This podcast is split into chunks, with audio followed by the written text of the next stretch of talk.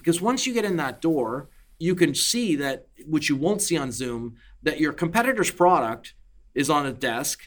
His jacket has the logo of his your competitor on it, right? Yeah. Uh, he's got swag from a different competitor somewhere else, right? Right. Your units have got dust on it, and the other two units are running at full speed.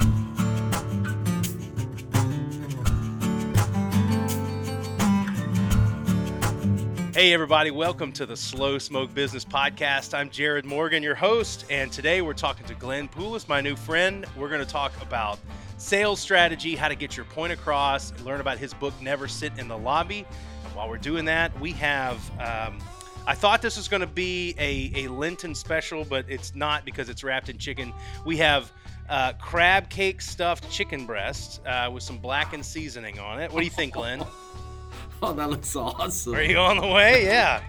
So, and we're if you're watching on Facebook or on YouTube, this is the inaugural episode of Overhead Grill Cam, which uh, we're trying to step our game up here on our silly little backyard podcast.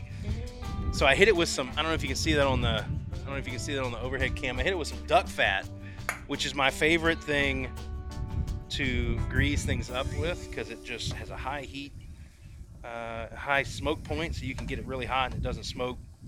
Also, coincidentally, my wife's least favorite thing for me to cook with. So, Glenn, you ever do any grilling in your backyard?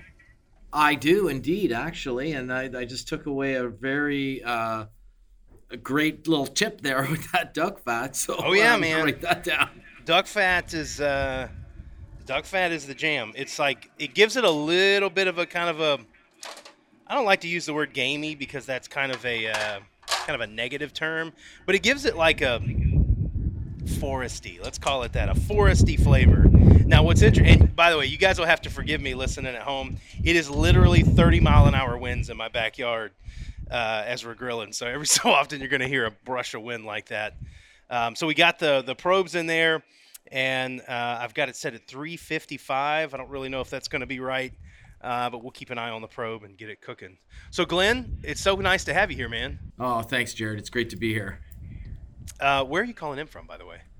Me, I'm in uh, today. I'm in our Quebec, uh, Canada branch, but I'm based in uh, near Toronto in Mississauga, Ontario. I've been been working there my whole career, but uh, we acquired a company in Quebec, and uh, I'm uh, I'm now getting that helping with the integration of that into our core business. So I'm here every week for a couple days. So I'm in Blainville, Quebec. Oh, And, no! uh, Did you see that? He just went straight French Canadian, like in a moment's notice. This is how you know he's legit.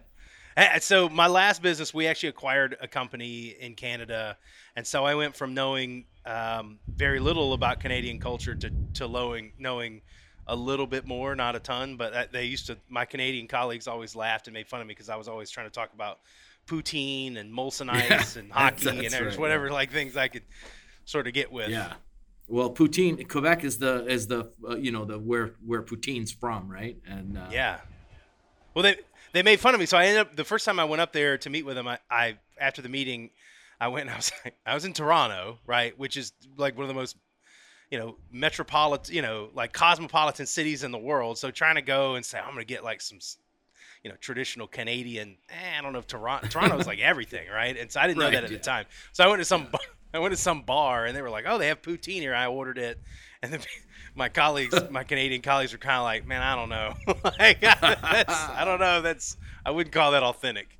pretty popular nowadays though here. That's Um, Yeah. Well, what's what's not to like? If you don't know what poutine is, French fries, cheese, and gravy. yeah. uh, it's actually cheese curds and gravy. Oh, that's right. Yeah. Yeah, cheese curds, Yeah. which is a, like a Yeah. whole nother, like a whole nother Yeah, thing. whole but other thing. Yeah. it's like it sounds like something that a drunk person came up with one night, Oh, and yeah. then, uh, but we gave it a French name, and therefore it is high high class. Yeah. Yeah. So, Poutine. uh, put, Yeah. poutine, yeah. They, I never did nail that. So, so tell me, uh, I, I read. Holy Whoa. moly! Did you see that? Okay, Yeah. keep the cameras rolling. Yeah. A gust of wind. All right, I I have these trays that I put the food on, and I literally wow. just broke a tray because the wind is so bad out here. And if I could ask, you're you're in t-shirt, so you must be. Where are you located? Because it must be warmer than it is here. I am in Alabama, uh, just south of Really? Birmingham, in a city called Hoover, and it's it's been cold here, but it's like weirdly in the upper 70s today. Uh, and so nobody knows how to dress or act because we don't believe it, and it's going to get cold later in the day or whatever. But it's like Yeah. we in Alabama and in the South, southern U.S., we we have this is what we call false spring, is what Yeah. this is. So you'll get like, you know, six or seven days of weirdly warm temperatures, and then and then you're back up below freezing. You know, yeah, in Canada we have those those uh, those false starts where you know you've been cooped up in your car with the windows up and your winter coats on and everything, and it'll get to like, you know, let's say 50 degrees Fahrenheit or something like that, and everyone's in t-shirts and thinking it's summer, right? Meanwhile, if it was summer and it went down to 50, people would be freezing to death, right? So yeah, uh, it's it's all relative, right? It's kind of Yeah, you're trying is, to will yeah. it into existence. So, tell me a little bit about your background. You're in Canada. all right. Um, Yeah. You have a cool background in sales that comes from. Well, I'll let you tell it. Tell, tell me All about right. your background. Yeah. So uh, yeah, I went to school for electronics uh, to become an electronic uh, engineering technician, and you know learn how to fix things. And uh, and the government hired me out of school. And uh, after a few years working for the government, um, my boss said, "Hey, you're in the wrong field. You should you should go into sales." And I, you know, I kind of took him at his word, and I applied for a job. And uh, it's quite kind of a long but funny story, but I did get the job and uh, I worked for a company for five years, uh, learning the tricks of the trade and selling.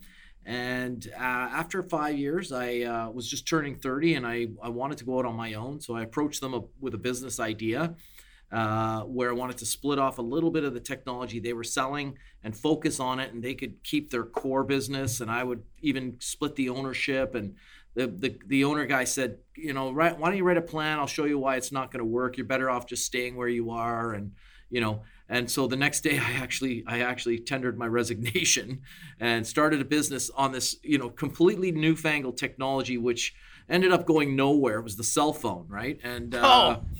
Yeah, I mean, who ever thought wireless would go anywhere, right? Yeah, really. What a time to be alive. this was in 1991 right and uh, and so i came uh, started a company selling products to the, the cell phone companies right and uh, you know and in the in the us now you know that's verizon at&t t-mobile you know companies like that in canada it's bell telus rogers and so our, our company was in canada and it was was focused on selling to those companies i sold that business um, in the early 2000s it was a quite a successful exit. We be, got rolled up into a public company uh, and they subsequently ended up you know uh, I, I was very immature at public markets and stuff. They kind of was one of those gobbling up and separating out deals where we ended up all sort of looking for work after a couple years. Oh, yeah. uh, so I found myself sort of out on the street, and um, so you know, I thought, hey, what better thing to do than just start over and do what I did again? So I started another company, uh, doing the exact same thing, selling to the cell phone companies, helping them build the networks, and um, and this time I, uh, you know, I what I did was I borrowed a couple, uh, a couple consonants from my name, GP. I added a vowel A. It came up with the name Gap, Gap Wireless, and uh, and ran it with my business partner for 15 years. And, and last February, we sold it to uh, an American private equity firm in Washington. And um, I've agreed to stay on, uh, as, as did my partner, for a few years, helping them to do the integration of some other companies that they're buying. And, uh, and it's sales, co- these are sales companies through and through. That's what we do. We're, we're classified as a distributors and we sell technology from all over the world in Canada and the US and um, you know i'm really the general manager of the business. I manage all aspects of but really i've always i've always been the one of the chief sales officers of the business right? So when did you write the book? so i wrote the book during the pandemic. The rules i started writing down in the 80s and Oh, wow. i started sharing them with people. Uh, you know cracking jokes. Some of them are kind of funny and uh, stories are kind of funny that go with them. And then i started naming them after people. And um, and so you know good bad or indifferent right and of course for the book i had to change the names slightly and so uh, and the hardest part now is remembering the fake name you know Right. because and uh, but but nonetheless uh, yeah, and I over and I some some companies heard my stories and stuff, and they actually came and asked me to speak at some sales meetings in the 80s and the 90s, and they started saying, "Oh, you should write a book," and I actually never did. And then the pandemic, uh, you know, Canada, the lockdown was pretty severe and pretty long, Yeah. and so had nothing to do. Uh, our our company was actually uh, deemed a special. Uh, you know, we couldn't close because of the uh, pandemic, because of our, our Mm. business and communications, but all our staff had to work from home. I was in the office, the warehouse guys were there, but but on the weekends I had nothing to do, so I just buckled down and and uh, as I like to say, I started writing two thousand words every weekend. It got to about seventy five thousand words, and I sent it to this editor. This and after the first edit. The lady sends it back and she says, "Dude, you can't swear that much in a book." And uh, so she moved, she removed the F word from the book, and the it ran from seventy five thousand down to seventy one thousand words. And then we settled on we settled on three goddammits and a you know a couple of F words here and there. And so she did like a 71,000 control. F, control F, and find all Delete. you know F words and delete, change it to frig or whatever. Right? Yeah, exactly. Yeah, and uh, so we said, I said, hey, how about we settle on seventy-one thousand words, right? And so, uh, yeah, so during the pandemic, and then sort of coming out of it, and it, it, it was coincidentally, it actually hit Amazon the exact same week that I was literally signing the papers to sell the company, right? And uh, Wow. Yeah, it was so uh, coincidental. It was probably not the best coincidental because, of course, the uh, the new owners wanted my attention, and uh, yeah. of course, I was trying to put some attention to the book launch too, right? So Well, so uh, the book is called Never Sit in the Lobby. Um, Yeah. And tell me what that means exactly. All right, so it's it's one of the early on rules that like in the book there's you know the the subtitle you know 57 uh, tips on how to run a business and a career in selling. And it's it's some of the tips that one of the tips that comes out early on and it's part of how you behave when you first show up at a customer. And uh, it wasn't my idea. The uh, I think one of the other editors that it went to after the first lady um, she actually came up with the idea and she said this chapter is a great one. And it's so never sit in the lobby means you know you know uh, you know early is on time and on time is late right? So you basically want to show up just slightly before your meeting. Uh, you don't want to be late. And uh, nowadays there's not many rep- receptionists in the office as there was before but you go in the lobby you call the guy right? Now you're waiting for him to come down and talk to you. A lot of people will sit down they'll get on their cell phones. Now more than ever they're on their cell phones distracted paying candy crush something like that right? Guy walks in he's standing over top of you you know six foot four inch dude you know and you're now crouched on a couch playing playing video games or you know texting somebody or you know heaven forbid you're on the phone and and waiting. It's just not a good look right? So uh, Yeah. early on i made this rule never sit in the lobby. Don't be on your phone. Don't be reading magazines. You know just be standing there waiting for the guy to come in. And when and then when he walks in shake his hand and and you know get ready to get down to business right? And the, it's in the middle of a of a, a rapid fire set of rules. The next rule is always have something in your hand and something in your mind right? So the guy walks in you give shake his hands with your right hand and your left hand. You've got you know maybe it's the quote that he asked for. Maybe it's in canada we love our donuts right? So if it's in the morning but not past 10:30 you can bring donuts right? And uh, and uh, people don't like it after 10:30 because then you just ruin their lunch right? And they feel guilty and then they get mad at you. So uh, but it could be donuts it could be a promo item a water bottle a pen that you're giving away you know company's company uh, trinket or promo item. Anything that you know that it's so that it's something right? Could be a brochure and um, so yeah you've got that you can hand it to them and then you have something that you want to talk to them about. So there's i'm, I'm here to talk to you about x y and z and um, you know then there's a series of other rapid fire rules that i suggest people follow when they're when they're presenting themselves at the company right but that's how never sit in the lobby came about I love books like that too, by the way, because there's nothing. Uh, it's so helpful to get in and somebody just kind of hits you with some practical rules um, where you can actually go down. It reminds me of so I used to.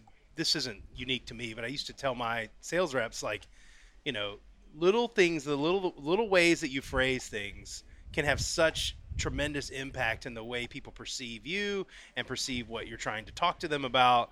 And so I would, you know, as a big believer, and you never thank somebody for their time, um, right? Because if you say thank you for your time, it's this Im- implication that um, I know your time is valuable and you've wasted it on me and whatever. It's I, what I'm about to tell you is valuable, and so you haven't wasted your time. So I'm not thanking you for your time. I usually will trade that phrase out with something like, "Hey, I'm so excited to be here," or something like that. Excited to talk to you, or something. But it, it doesn't kind of gives the same scratches the same social itch, but it doesn't uh, lower you, right?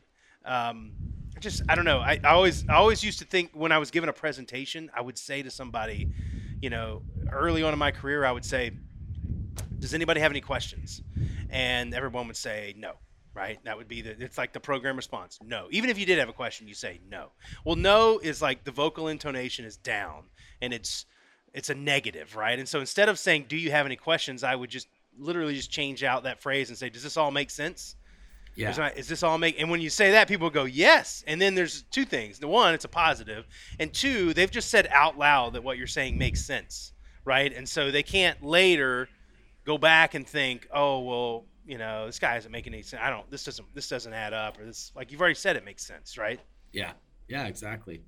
Yeah, I've, you touched on a lot of things that actually come out in the book, and uh, and the one nice thing, of course, I wrote the book, so I like the book, right? And uh, but um, you can flip to any any chapter anytime. You don't have to read the whole book. It's not like a, it's not you know, there's other books out there like you know things like spin selling and Challenger oh, yeah. model, and and those are like it's like an encyclopedia of things you need to learn in order to follow the thing. Mine are 57 rules to govern your day, right? And and some of them are, you know, some of them are about, uh, you know, how, how to get in the door, how to stay in the door, how to how to get them on the phone, you know, um, you know, presentation techniques, things like that, how to be a good person.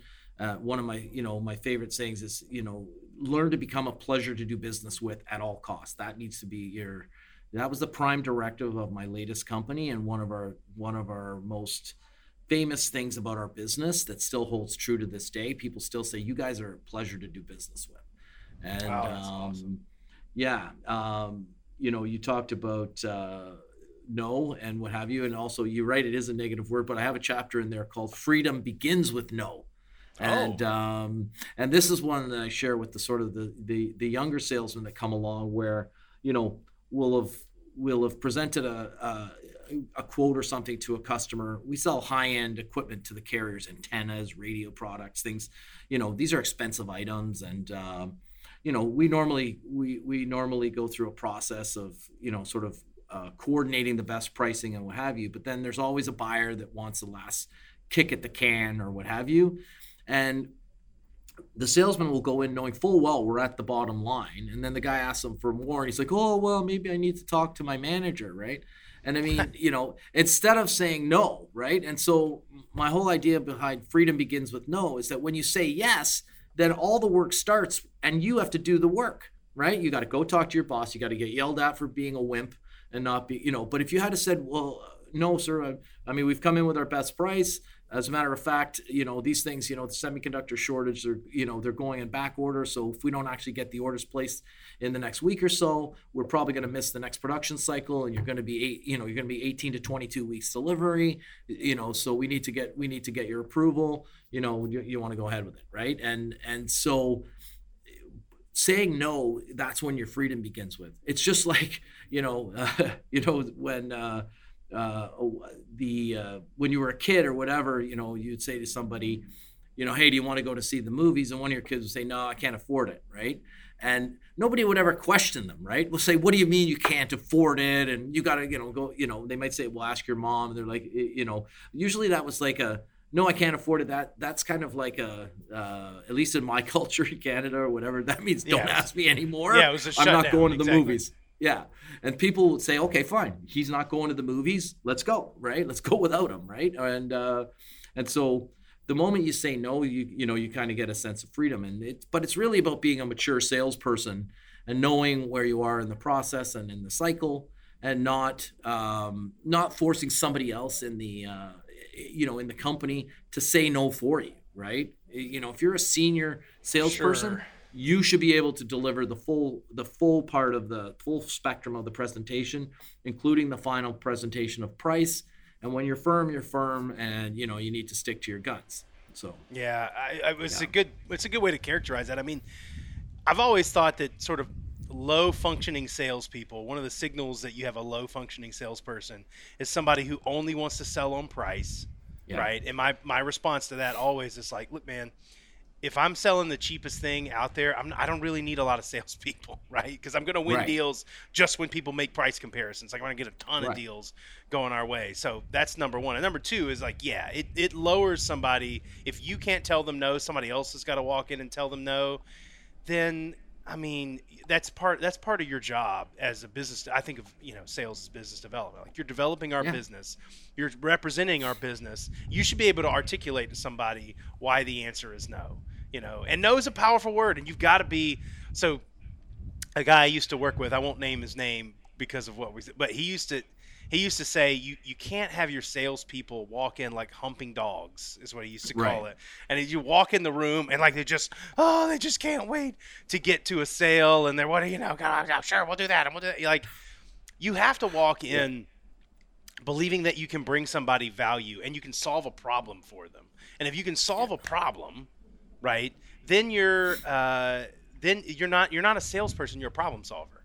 And so if they really want to solve the problem, you can solve it for them, right? And you can yeah. here. Let me walk you through how I can do all this for you. Yeah. This is what you need. And then we're talking about price.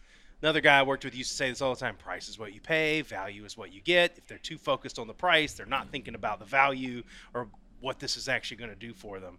And you can get lost in that stuff. And it's so interesting to me that no, um, there just aren't a lot of education programs in schools, in secondary schools, post secondary schools that teach you these skills. And it's one of the most, sales skills are one of the most universal ways to take a person and give them employable skills, right? I don't think I don't think anybody can do it, but it is one of the most universal, universally applicable skill sets you can train a person because everybody, every company needs someone who can be a rainmaker. Yeah, that's for sure. Yeah, we have a rainmaker actually in our business too. So it's yeah. funny the what the the way you started that that sort of section on uh, was really I I kind of smirked a bit because you, you you remind me there's a chapter in my book called WSP. Show them the WSP, and I mean it's I'll just share that the the iteration in the book is the third iteration, right? And uh, okay, because uh, yeah, the first uh, the first iteration was I had to get it down. I wanted to get it down the way it was truly written and shared back in the '80s, when you could pretty much say anything in a group of men and get away with it. Okay, and uh, and then you know, and the of course the editor almost uh, almost had a heart attack, right? And um, the so I had to completely rewrite it, and then the, the, even the second edit was like outraged at the uh, uh, you know, and it, it was kind of about intersexual dynamics with men and women, and okay. but anyways, I came up and I was able to reduce it to uh, what they call now in the book winning sales personality. And um, but it's kind of like what you were saying, and it's basically about not being the not walking in with your the braggadocio kind of you know, uh, you know the with the the white beater shirt on and the muscles and what have you. That's not a naturally attractive position. And I talk about, you know, uh, there's I give a story, an analogy in the book, you know, where you know there's a there's a seminar, you know, and just to cut the story short, you know, there's a there's a pretty girl in a red dress standing near the entrance, right? And there were three other men that were standing on the other side, on the other side of her. And I ask everybody who saw who saw the three men you know, in the in the lobby in front of the, you know, talking there while I had a briefcase and no one puts up their hand, right? And then I'm like, okay, now who saw the girl in the red dress? And like the whole audience, everyone puts up their hand, right? And I'm like, and what did she do to get your attention? And they're like, well, nothing. And I go, exactly, because she just was, right? Like she, she wore just the red dress, right? Yeah. She was wearing the red dress. Like she was, and that's what you need to do with your product. You need to put it into a red dress so that it looks naturally attractive, right? And attraction is not a choice, right? And so, you know, if you're, you know, if you're selling, you know, and I think part of the example in the book is about a car or what have you, right? You know, if the if the best part of your car and the most most exciting appealing part of your car maybe is the speed but not the price or the delivery or things like that, right? You know, like maybe a Mercedes GT or, or something. Right. But you just show it being fast. And the, the customer will do the rest of the emotions for you. They will get attached to the car because you're just showing it. You don't have to say, oh, my car's so fast. You know, and it's like 680 horsepower with dual overhead cams and, you know, uh, coilover springs and offset, you know, tires. And like the, the guy will figure that out all on his own. He just wants to see that it looks cool and it goes fast, right? And you need to demonstrate it going fast, not brag about it going fast, right? And that's sort of the concept behind WSP, right? And so I say that, and we that in uh, my company we just reduce it to that, like show them the WSP. You know, the radio's bigger, faster, wider, deeper. You know, twenty percent cheaper. Whatever the whatever the WSP is for that product, allow that to come out in the presentation in a non-braggadocious kind of I, a way. I'm, I'm, dying to know what that was back in the 80s. Yeah. Like I don't know. Or were the just tell me were the initials the same or no? The initials are always the same, yeah. Okay. And so the people that are older know me or whatever, they're like, "How'd you get that in the book?" And I'm like, "We'll read the chapter." I'm like, "That's nothing like the story." Uh, well, and, uh, yeah. it's like the inside yeah. joke for people that were around. Let's check. Uh, let's check the chicken. Let's yeah, see what kind of WSP sure. we got in the grill here. Um, okay, looking pretty good. So I got the probe in there. It's sitting at about wow, it's sitting at 144, but that's actually in the crab meat. So maybe I probably need to poke that in the chicken part. Um, hmm. What temperature is that you're cooking at? So I've got it at one, or excuse me, 355, which might have been yeah, a little. Perfect. I might could have toned it down if I wanted to go a little slower. While I'm doing this and trying not to burn my fingers on this probe, um, I, one thing that I was curious about. So you've been building this since the 80s, and yeah, have you? Did you find that anything? That you created, any mantra that you created in the 80s didn't hold true or didn't did, you know over time that kind of died off or did you find that most of them stuck around? Yeah so that's really funny that uh, i had a lot of comments early on in the book because some of the stories are literally like some of them are new and some of them are from the 80s right? And some of the right. people are like oh you should update that story and I'm like, hey, it took place in 1986. Like, why do I need to update it? Right. Like, and and uh, you know, it's like a, this guy came in my house once some some number of years ago, and it was my graduation photo from uh, from technical school, right? And of course, it was eight, 1981. I had feathered hair, and my glasses were two toned, right? I was in 1981, right? right. And the guy goes, right, oh, you, yeah. you should get that photo updated. And I'm like, hey, it's my graduation photo. Like that's what I looked like in 1981, right? But anyways, the um, uh, so all the core things that I learned in in when I started, uh, I moved into selling in 1985, are exactly the same today.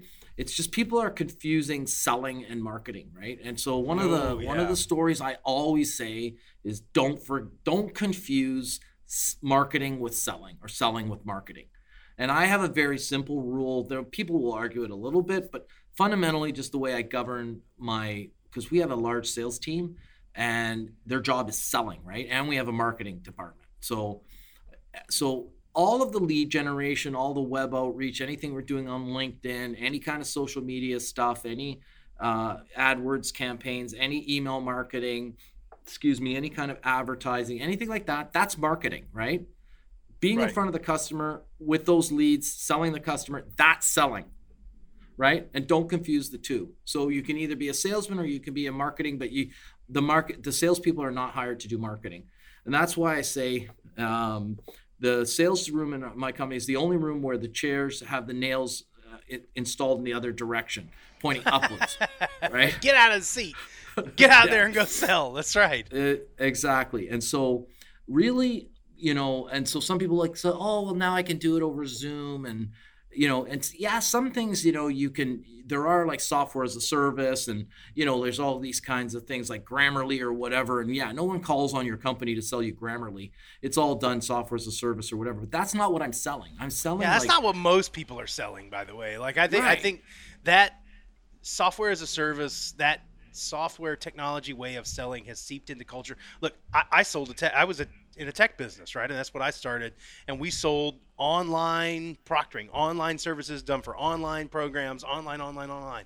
And yet, our our most successful business development people were the ones that would get on an airplane and go sit down and meet somebody because business is done face to face and Yes, over exactly. over a meal or whatever because Yeah. you it's all of these intangible things that are communicated by body language and the other things that you talk about and where people start to know you and trust you and trust that okay I talked to him about this thing. Now I'm talking to him about this other thing, and because of the rapport I've built over here, you know, I've built the the Zoom meeting has made uh, like a generation of business professionals lazy because Yes. it, it, it we, there's this expectation now that the interaction that we're supposed to have is supposed to be so quick and to the point that there's no time for anything else. And I 100% agree. But I people probably listen to this going, "Screw that! I don't want." Like I 100% agree that pre-pandemic we were in a situation where people there were too many meetings and meetings were drone on for too long and blah blah blah blah Yeah. blah. I feel like the pendulum has swung way too far in the other direction. Yeah. We Yeah. we couldn't, you know, trying to get people to show up to an office and they're like, "I'll never come to the office." Never. You'll never come to the office. You'll never fly out to see a customer. Oh, I can just do it over Zoom. Yeah, but what's your close rate on that? And I, I don't know. I just, Yeah. I just fundamentally, there's been some things about just human connection that's a part of business that have been lost in the Zoom generation. Yeah, I mean, like uh, the, some of the standard replies I'm always doing with salespeople or whatever. I'm like, you know, hey, did you get that order from the customer or whatever? And like, oh, I'm working on it. I'm like, where, where's it at, right? And oh, you know, they're thinking about it or something, you know. And I'm like, well, uh, you know, have we? Is it in purchasing? Is it where is it at in the sales cycle or what have you, right? And I, you know, did you send them a quote? You know, and then oh yeah, I sent them a quote. I go, did you hand deliver it? Well, no, he was busy. Okay, well, what'd you do? I emailed it to him. Okay, well, did you Mm. did you call him? Did you follow up? Well, I, I touched base with him over email or what have you, and I'm like, you didn't phone him, you didn't Oh. visit him, you know. The And so I dreaded, the keep- dreaded touch base. yeah, right? exactly. Right. And um, and so I'm constantly saying, you know, if you're not in front of the customer, then you're not learning, right? And uh, again, early on in the book, one of the rapid fire rules is uh, always ask for a mini tour, right? And everyone's like, a mini tour? What the hell's a mini tour, right? I said, well, a mini tour is a tour that's mini. A tour takes all friggin' afternoon. There's a guy at the front of a bus. You're sitting on a bus. You know, you're driving around town. You got to stop 10 times, get off, go and look at the Statue of Liberty. You got to listen to the story of how the city was founded. Nobody wants a friggin' tour, right? Well, maybe you do if you're on in Miami with your wife and you want to go see, you know, South Beach or something. But if, you know, if you're nobody wants to give you an entire tour of their entire, you know, 200,000 square foot building. But a mini tour is one that they can they can wrap their brain around, right? Like, oh, I just want to see your new lab. I just want to see your new production setup.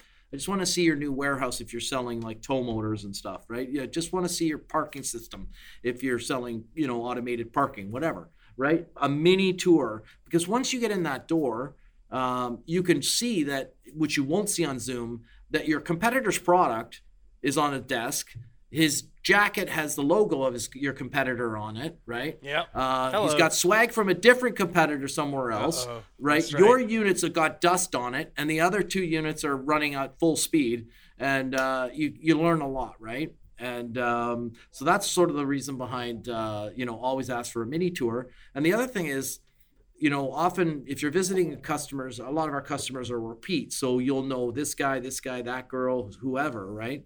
So the the other ones are like the call book factor, never forget a face, right? So, you know, the the call book factor is when you show up, if you're a little bit early, park in the lobby, bring up your phone, go through your directory for that customer, and and remember all the customers that you know, and then go back in your brain and pull their face forward and connect the name with the face in their car. Oh yeah, Sally, that's the one with the red hair. Bob, he's bald, right? You know, and and you know now with LinkedIn or whatever, it's super simple, right? If you don't know exactly who these people are and you can snap to it like this, then go to LinkedIn, get their picture, and remember who they are because you're going to bump into them and they're going to remember you and you're not going to remember them fast enough and it'll be a very displ- displeasing in, you know situation right because you're going to feel stupid and it's like oh hi, hi you know like that kind of thing right you can't you can't relive that moment right and so But when you this guy's giving you a mini tour, maybe he hasn't worked with you before, and you're going through the building. You're like, "Hey, Bob. Hey, Sally. Hey, Jack. Hey, Jill." You know, and he's like, "Holy shit, this guy knows everybody." That's And- right. And of course, everybody's walking by you, and one of them, you know, Jill hasn't seen you for two years. She can't remember who you are, and it's in going his mind. Who was that guy that was, you know, in the, who said hi to me? Like he remembered my name, and he was so nice and friendly. And and then then uh, uh, three hours later, it snaps my, oh my god, that's Glenn from Gap Wireless. I really like Glenn. and then the next time she sees you, she actually probably will remember your name, and she'll be very pleased just to be to greet you or to say hi to you. And the guy's like wow everyone really likes him around here. So then you get social proof right?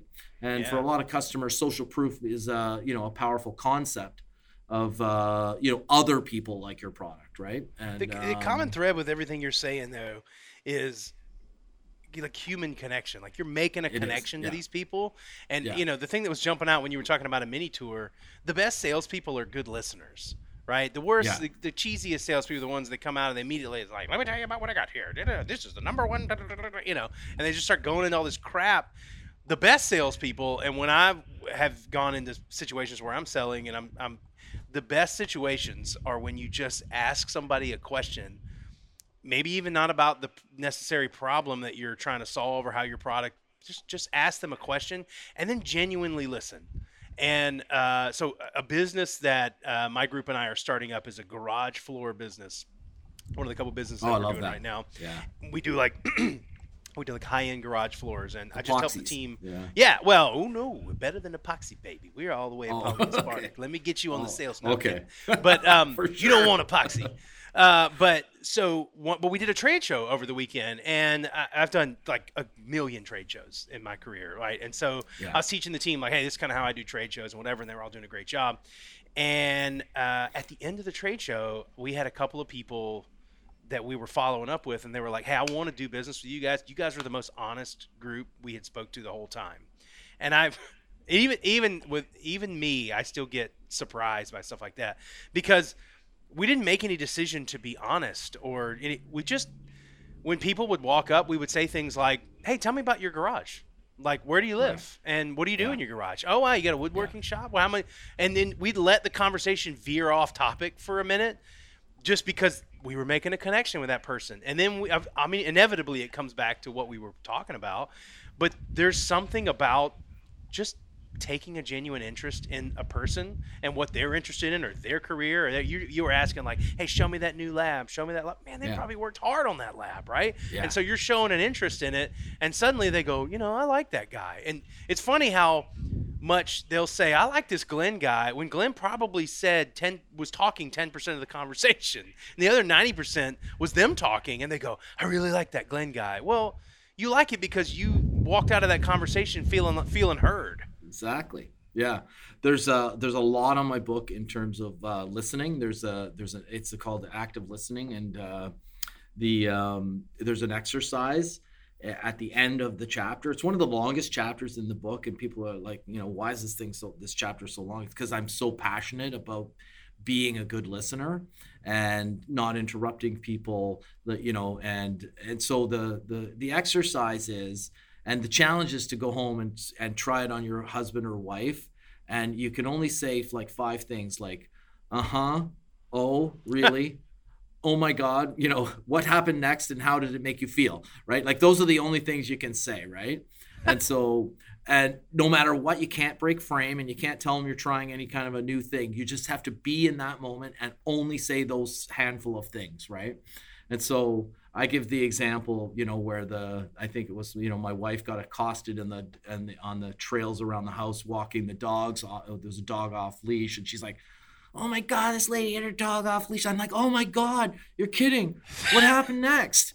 She's like, "Oh well, you know, we had this, we had words and da da da and this and that." I'm like, "Oh my god, no way!" And and it's just really, "Oh my god, what happened next?" And then at the end, I'm like, "Oh my god, how did all that make you feel?" She's like, I was pissed off, and you know, Glenn, And- you're really, I feel, you're really passionate today. I, you know, like she's feeling great about the conversation. Exactly because I'm not offering any advice. You know, I'm just listening, right? Yeah. And those those uh, help her responses help you to be engaged in the conversation, but without adding any essence of like uh, being like this typical male wanting to like offer a solution so you'll shut up, right? Because Right. most of what we say when the wife's whining is kind of like, what can I say that'll sound compassionate but will make her stop talking, right? And Ah, so I could, I, I've had to learn that in marriage too. I had to ask questions like, right? "Hey, do you want to be? Do you want me to? Do you want me to just listen, or do you want Yeah. me to work on To a help. solution with you?" Right. And a lot of times she's like, "I just want you to listen." Great. Cool. I'm just going to sit back and listen Yeah. and use all the words and phrases you just Yeah. talked about instead of being like, "Well, did you try?" And she's like, "Shut up," you know. Like, I've already tried that. Like, shut up. She wouldn't listen to that, you know. Okay. there's another chapter that I love telling the story about. It's called Imp- implied familiarity also breeds contempt, right? There's a saying kind of familiarity breeds contempt. It's like, you know, you got a buddy and you're kind of loose friends or whatever. You say, hey, let's go on a, you know, a trip for a week or something, right? And, you know, by the time the week's over, like this is the last person you want to talk because you become so familiar that you become, you build up kind of an internal contempt, right? And of course, Mm. it's not a great thing, but I, I made up this kind of like a play on words called implied familiarity. And the story I give is about going into a guy's office and noticing that uh, he had a fishing photo behind his desk, right? Like he's across the desk, and oh wow, that's you know, you're an avid fisherman, and you know, like oh maybe we should go fishing on the weekend or something like that. And he's like, what? He's like looks back and he goes, he's like, oh my god. He goes, that's my ex father-in-law. He goes, I forgot that photo was even there. He goes, as a matter of fact, Glenn, I friggin' hate fishing. Right? I only went to please my my ex-wife, and trust me, she's an ex-wife for a reason, right? And I never liked that guy either. And takes the photo, tosses it in the garbage, right? And all of a sudden, you know, I've built up uh, this contemptuous situation by implying that I know something, right? Like, oh, you know, you see a golf club or whatever, and you just go off on a tirade about golfing and you know uh, handicaps and this and that, and going and do the 18 holes with someone or whatever. Like, no, you need to have a genuine rapport with someone first.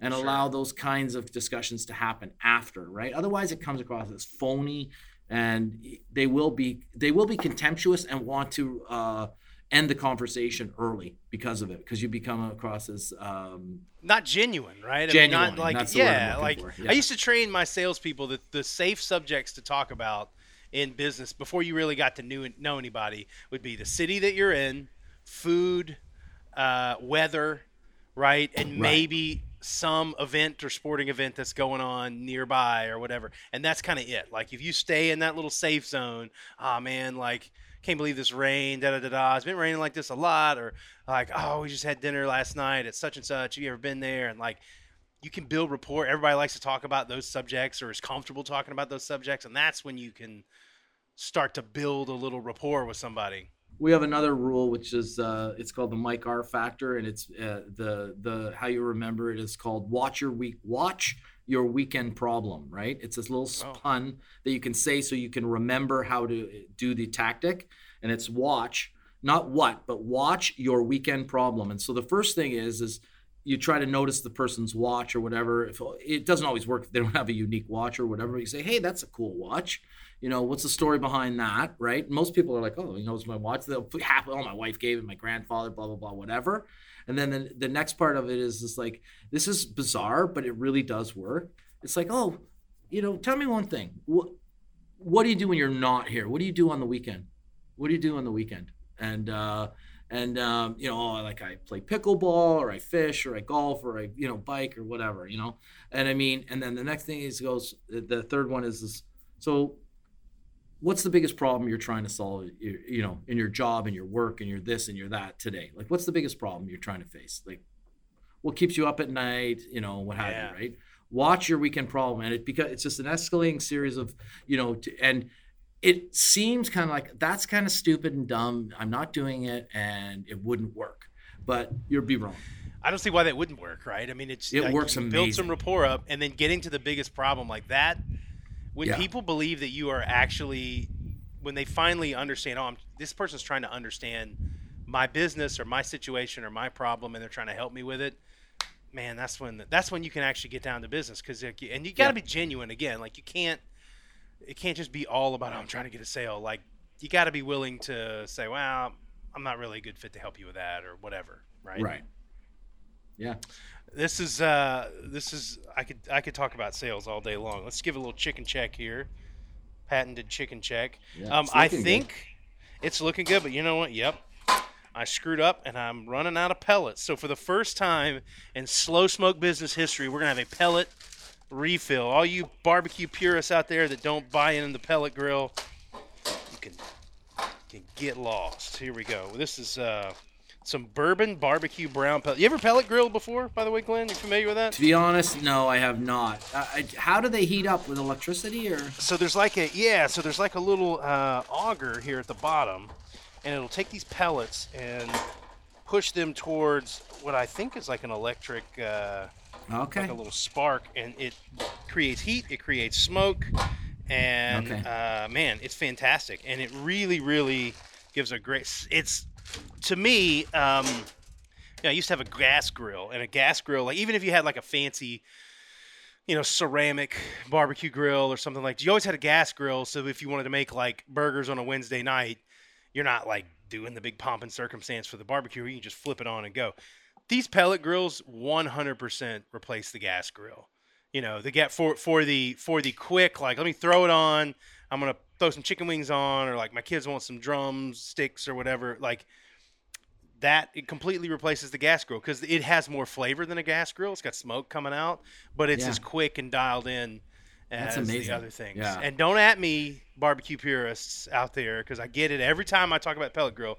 Somebody comes for me. They're like, "Oh, it's not real barbecue," and you know what? Yeah. Nobody. I'm not. I'm not like in Austin, Texas, trying to open a barbecue joint. Like I'm just a dude in his backyard. So Pretty out. pretty much everyone else I know up here does have one. I don't know why I haven't bought one yet, but I definitely need one. My uh the the the guy I credit the Watcher Weekend problem to, Mike R. He actually has like a smoking kind of pellet grill like yours, but he has he welded a trailer hitch. Uh, and heavy duty wheels on it, and he pulls it behind his uh, behind his SUV. Nice.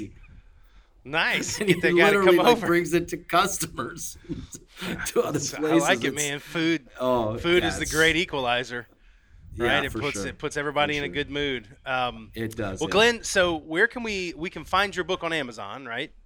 Yeah, it's on Amazon, you, or if you go to my website, glennpoulos.com, you can get links to all my socials. I'm super active on, uh, mainly on LinkedIn and on Instagram. And uh, LinkedIn, I, I post almost every day. There's tons of content, and there's links to the book on the website. There's a great little, uh, like a flyer or what have you. It's called the Punch Perfect Pitch and Close. That if you have a big presentation that you need to do and you want to stand apart and you know and show the boss that you know what you're doing, it breaks it down into steps. It's really, really cool into how you can punch, perfect pitch, and then close. And um, yeah, so you can get all that. And I'm also, you know, all my, uh, I have an Instagram as well, which I love, you know, dogs and traveling and all that stuff's on there.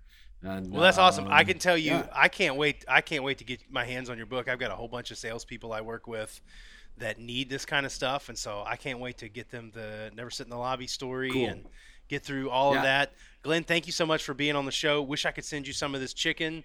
Uh, but your homework assignment is to go get a good meal somewhere. Go get some poutine. Pout- what did you say? Right poutine? Pout- how Yeah, you say it? Putin. Putin. Poutine. Yeah. Poutine. Putin. Glenn, it's been awesome to have you here, man. Let's have you back soon. Thank you so much. Awesome.